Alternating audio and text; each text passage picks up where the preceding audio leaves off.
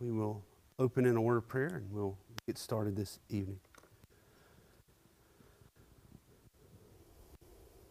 Father, we come to you tonight and we are thankful for the time that we have together to um, read from your word, to, to think and to ponder on um, lessons that we, we learn and study and, and, and verses from your word. And I pray that you would would use those to work in us, uh, Father, and transform us into your likeness. Uh, Father, we do, we come tonight, we pray for Willie, and uh, pray that you would help him to, to rest and to improve and, and get better and, and to heal, Lord, and, and for Bill as well, as um, he's not feeling well. And uh, Father, this Hilda and, and, COVID, Father, we um, pray that you would heal her body, Lord, and, and restore her to health. We, pray for tonight for, for Jason and, and the injury that he had to his, his, um, his ankle and his, his heel, and, and pray that you would help it to,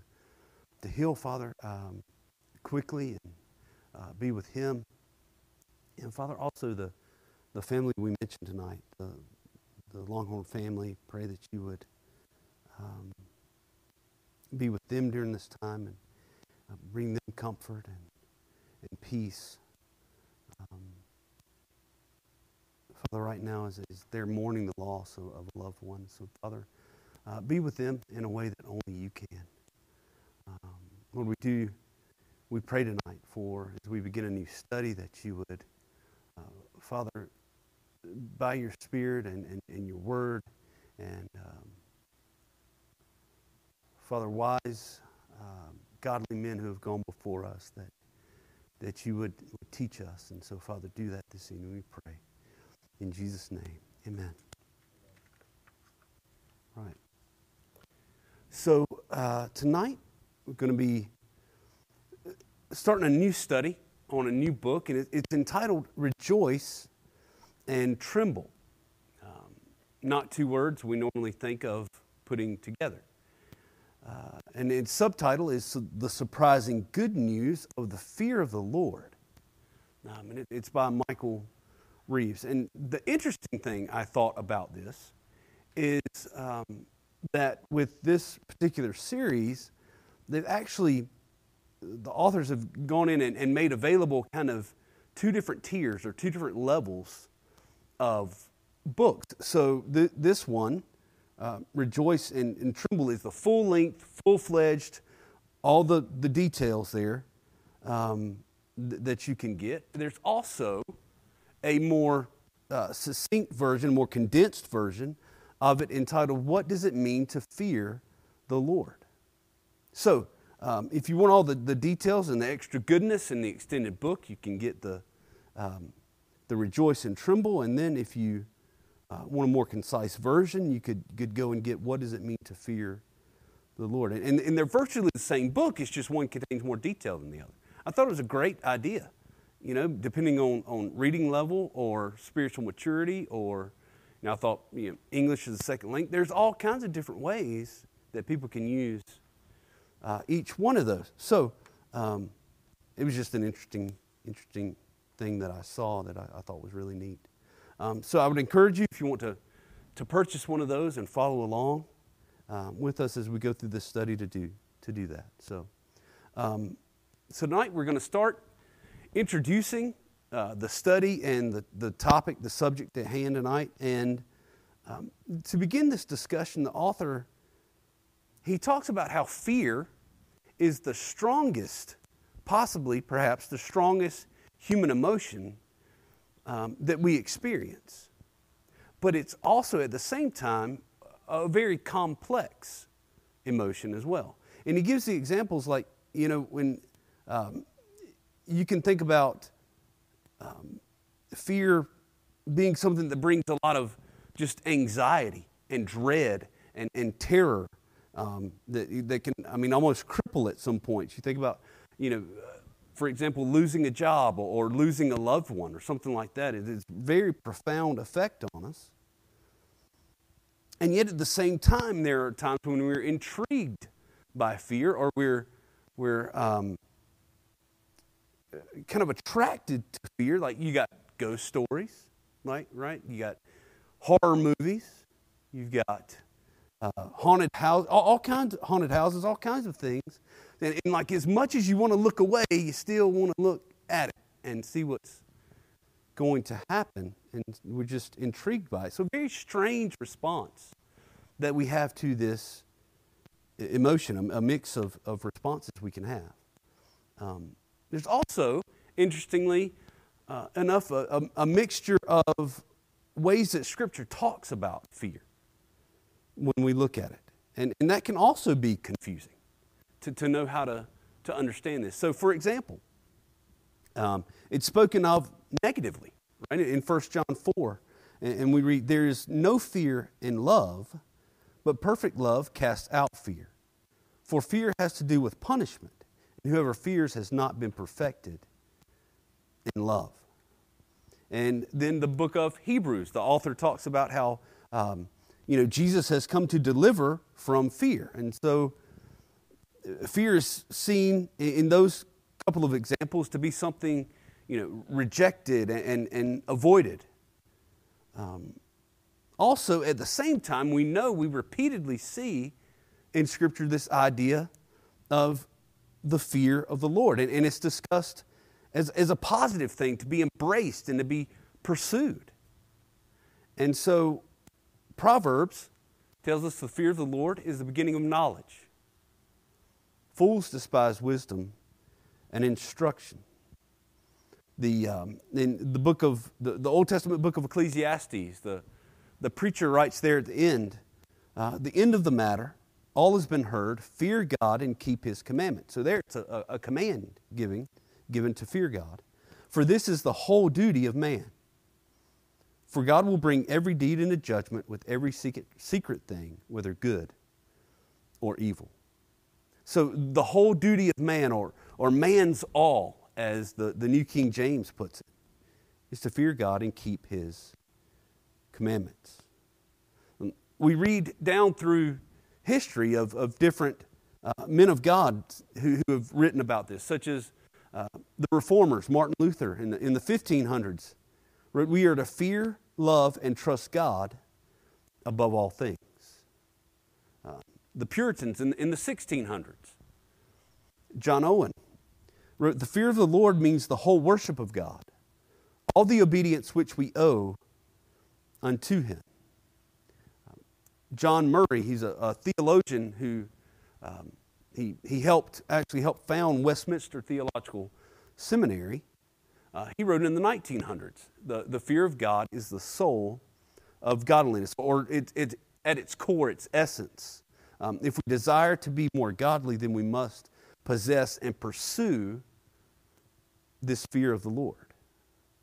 Um, and then we come down, you know, kind of to today, and I, in the Christian circles of uh, that we have in our, in our own culture and, and society, it seems a lot of times like we have kind of two different camps.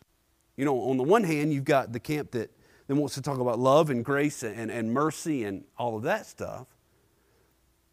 On the other hand, you've got this camp that kind of reacts against that and emphasizes God's justice and his, his anger and his wrath against sin and, and why it is we should fear him. And so then we, we come and we wonder then what is the correct way to view this idea of the fear of the Lord? And then uh, the real kicker is the, the, a passage that we read in Isaiah. And this is talking about Christ. It's actually talking about Christ himself. And this is what it says There shall come forth a shoot from the stump of Jesse, and a branch from his roots shall bear fruit. And the Spirit of the Lord shall rest upon him the Spirit of wisdom and understanding, Spirit of counsel and might, the Spirit of knowledge and the fear of the Lord. And then get this very interesting in the, in the, in the next verse.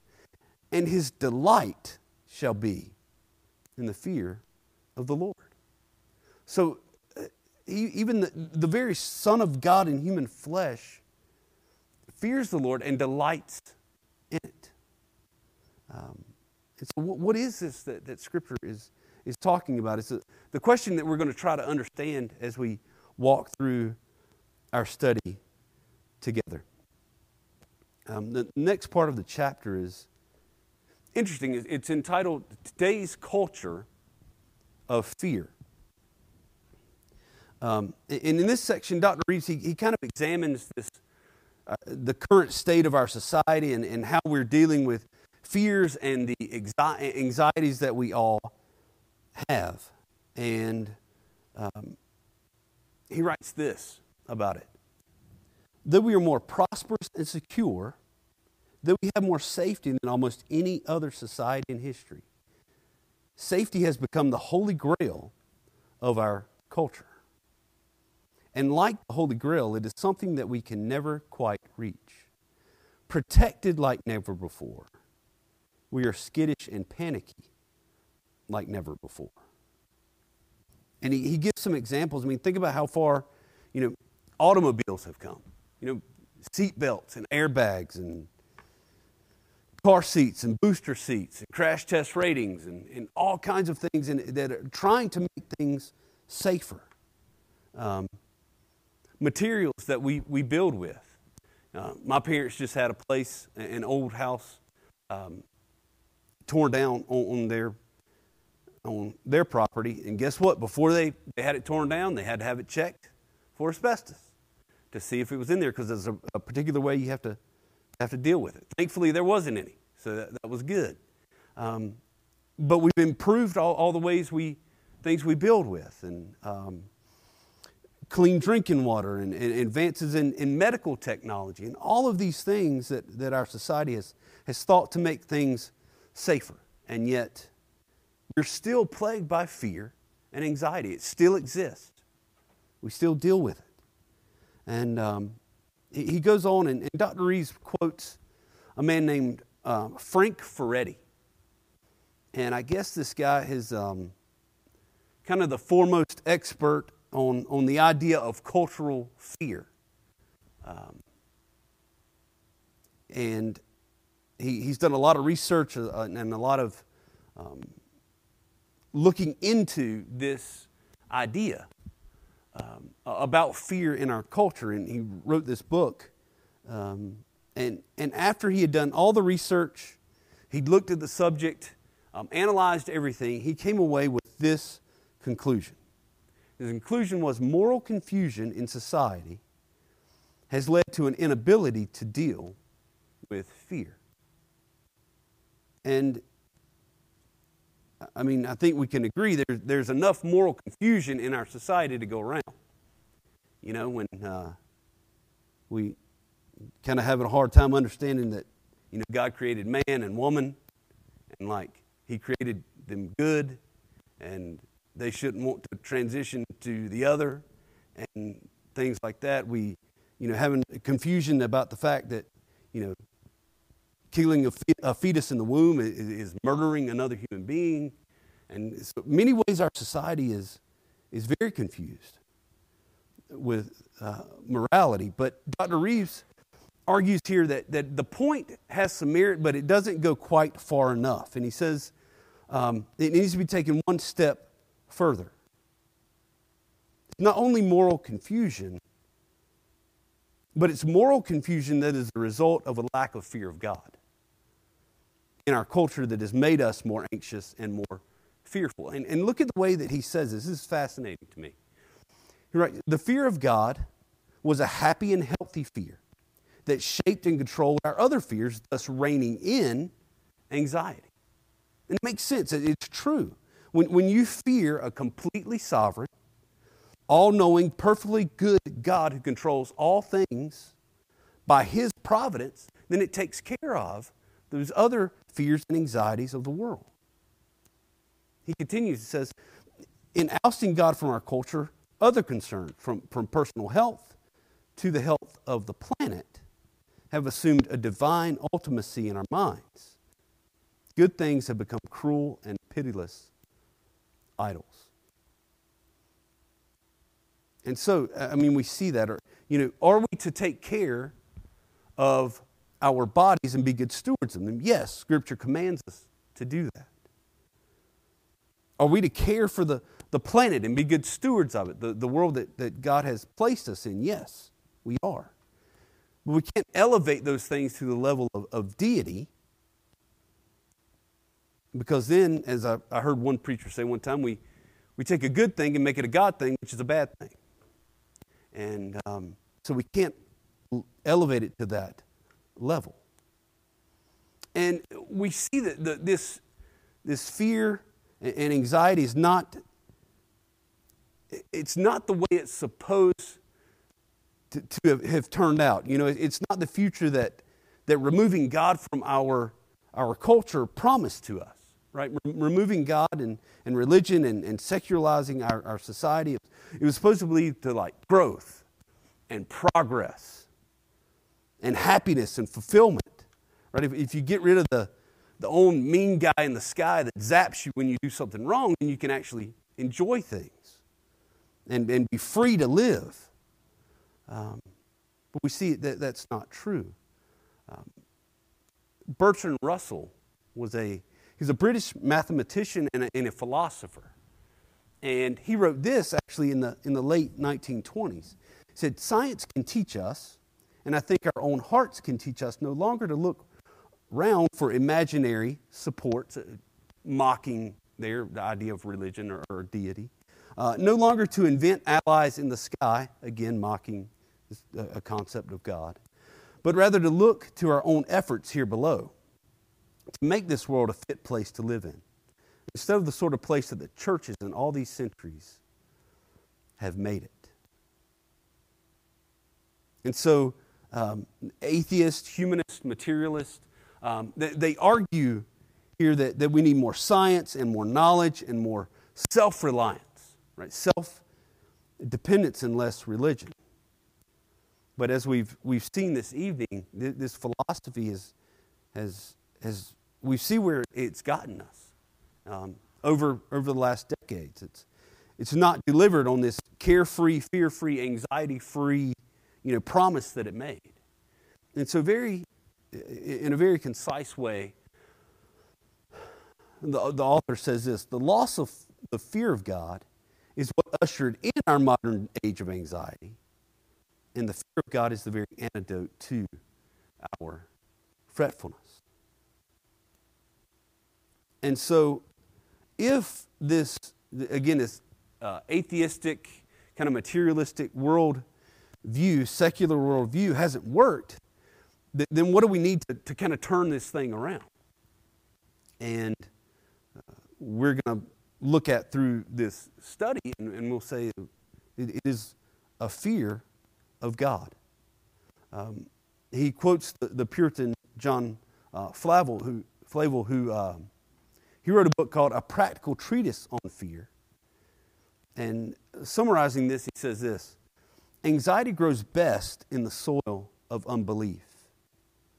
It withers in contact with faith, and faith is fertilized by the fear of God. It's kind of a very kind of poetic way of, of putting that together.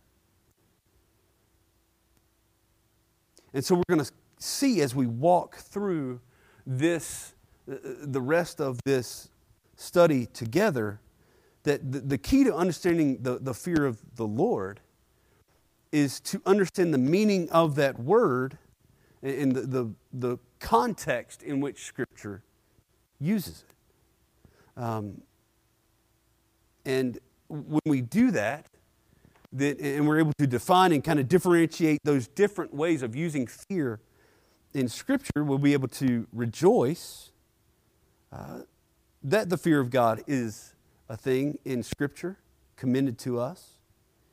We'll also be able to appreciate how fear, how it is that fear causes delight to Christ, as we read tonight in the book of Isaiah, and also to us, his people. And so I'm, I'm excited about getting, uh, being able to, to, walk through this together. Uh, next week, we're going to uh, start to dive in and, and look in Scripture at the different uses of the fear of the Lord and what it means. And so um, let's pray together this, tonight. Father, we, we do thank you for your word. We thank you for the, the commands it gives us that we are to fear. God, I pray that you would help us as we, in the coming weeks, as we walk through this, to dive in and to, to pull apart your word and to see indeed what, what that means to us, what it means for us. Father, to be obedient to that, that command that we fear the Lord. I, I thank you that we were able to, to see kind of as a culture where this is, has come from and, and try to diagnose some of those things. Um, Father, help us to be aware of, of fear and anxiety um, in our hearts and, and to be able to fight against that. And uh, Lord, just teach us all of those things as we continue to go through this study together. And so we pray this, Lord, in Jesus' name. Amen.